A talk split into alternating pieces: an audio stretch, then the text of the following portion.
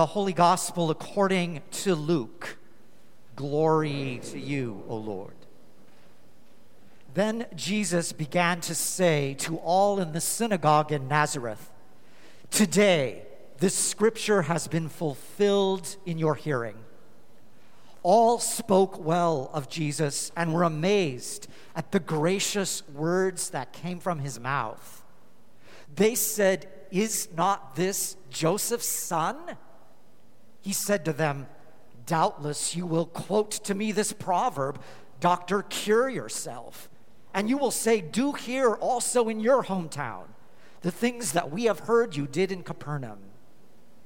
Then Jesus said, Truly I tell you, no prophet is accepted in the prophet's hometown.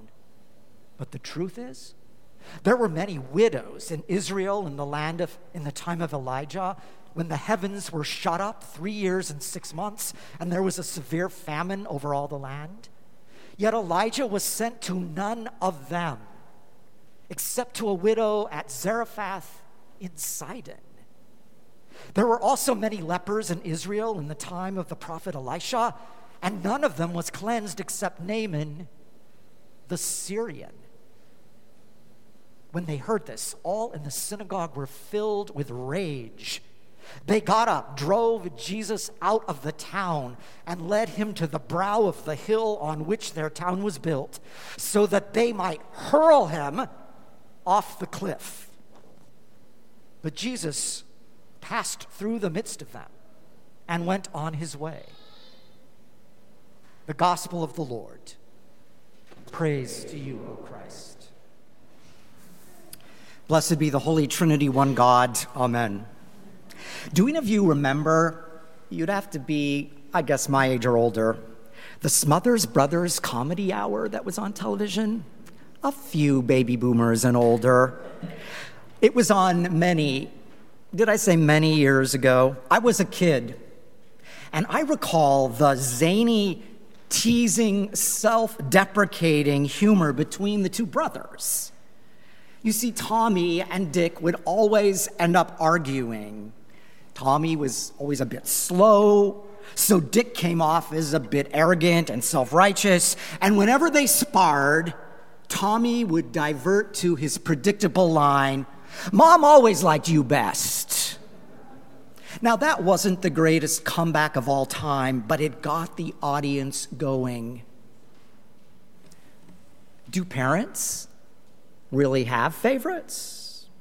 Hmm, sometimes, probably unconsciously if they do. I don't know what my brother would say, I'll have to ask him later.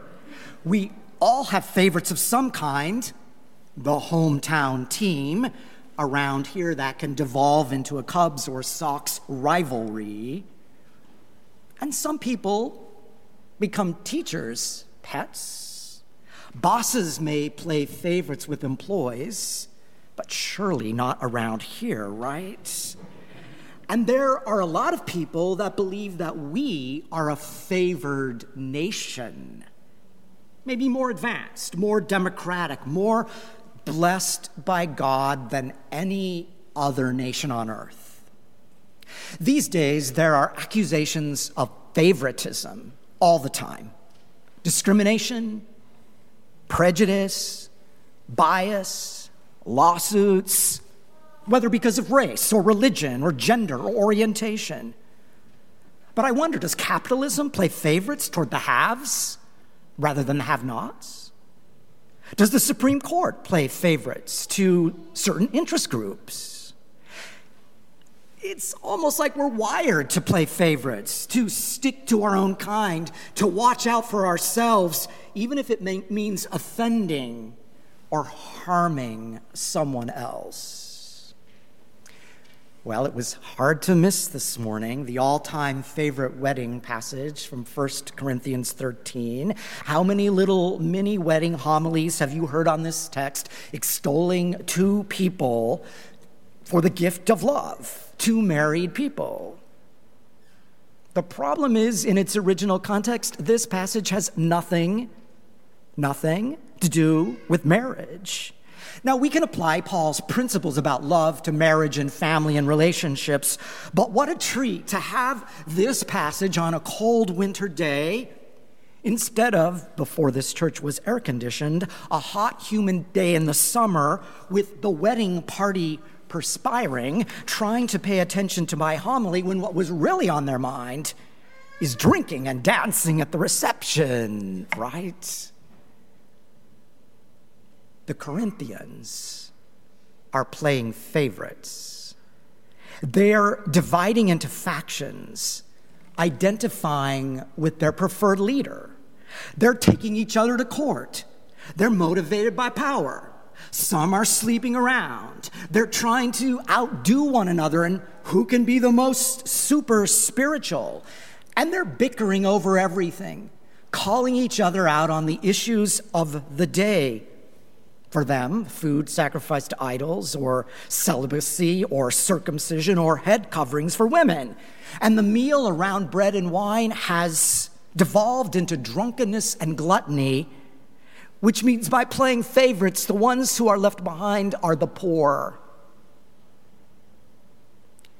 Oh my, how often do we call each other out with impassioned hatred on the issues of our day? Abortion, critical race theory, climate change, and of all things, masks. What if we heard Paul's words about love with all of this in mind? That love doesn't insist on its own way, that it bears all things, that is, it is there for the sake of the other, especially the vulnerable other. All our religiosity means nothing if it's grounded in this kind of divine love, more about the other and less about ourselves. Of course, I don't have to tell you that a lot of religious people do think that God plays favorites, and you're on the winning side if you're a Christian. Somehow you are better than those who make poor choices or make a mess of their lives. So when Jesus goes back to his hometown, in today's gospel, we expect him to be the darling of Nazareth, their favorite son, the one everybody's been talking about now back home. But did you hear it? The hometown folk get offended because Jesus isn't playing to his audience. He's not trying to get likes or shout outs or spontaneous amens from the congregation. Jesus claims that God doesn't play favorites ever. Oh dear, this is not going to end well. Jesus says that he's standing in the prophetic tradition with those who've gone before him, and that prophets aren't accepted in their hometown. That prophets pay the price of speaking out. And did you hear, even as a boy, Jeremiah wanted to resist this call. But he would later call the people out for their unfaithfulness in another time of political and social unrest. Now, let's not be so harsh on these Nazareth people. After all, they are good folk. They thought that they knew their hometown boy, Joseph's son. But now Jesus comes back from being away like he has a chip on his shoulder God doesn't play favorites? You mean we're not better than the Gentiles? Or enter whatever word we want to say today. And the people are peeved. No surprise that folks get upset about immigrants and migrants today. No surprise that people's buttons get pushed by talk of Black Lives Matter of course, all lives matter. Sure, God loves all people. But the point is, for generations, we've treated some people as if they didn't matter. And it's time to make reparations for that. So you can understand the people's rage. Red faced, they lose control. They turn into a mob. And they drag Jesus to a hill to hurl him off the cliff cliffhanger indeed, pun intended. But look what happens. Jesus walks right through the crowd. Who is this one who comes to us as one unknown. Jesus walks right through the riotous rage and anger. Jesus passes right through our divisions. Jesus passes right through our favoritism. Jesus passes through our arrogance and self righteousness. Jesus passes through our narrow mindedness and walks on to his calling. He walks on to his mission. He walks on to embody a love that does, does not insist on its own way, does not rejoice in wrongdoing, but rejoices in truth. Jesus passes on to those on the margins lives that matter to God. And because of such divine audacity, Jesus will be dragged to another hill to die on a cross. I know this because I've heard it from so many of you. That for many people, Holy Trinity's welcome statement is their favorite thing about this church. That we welcome one another because God does not play favorites. Let, yet let's be honest, our love is imperfect.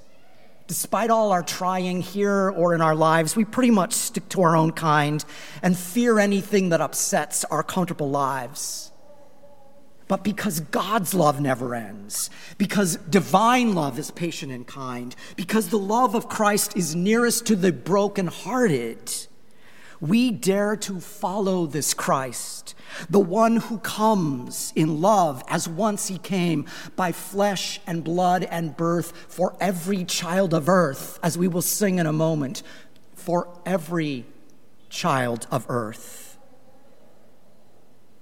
as we gather on this Sunday, on this Lord's Day that we love. We again, again gather around the Word of God and around this meal that breaks down barriers.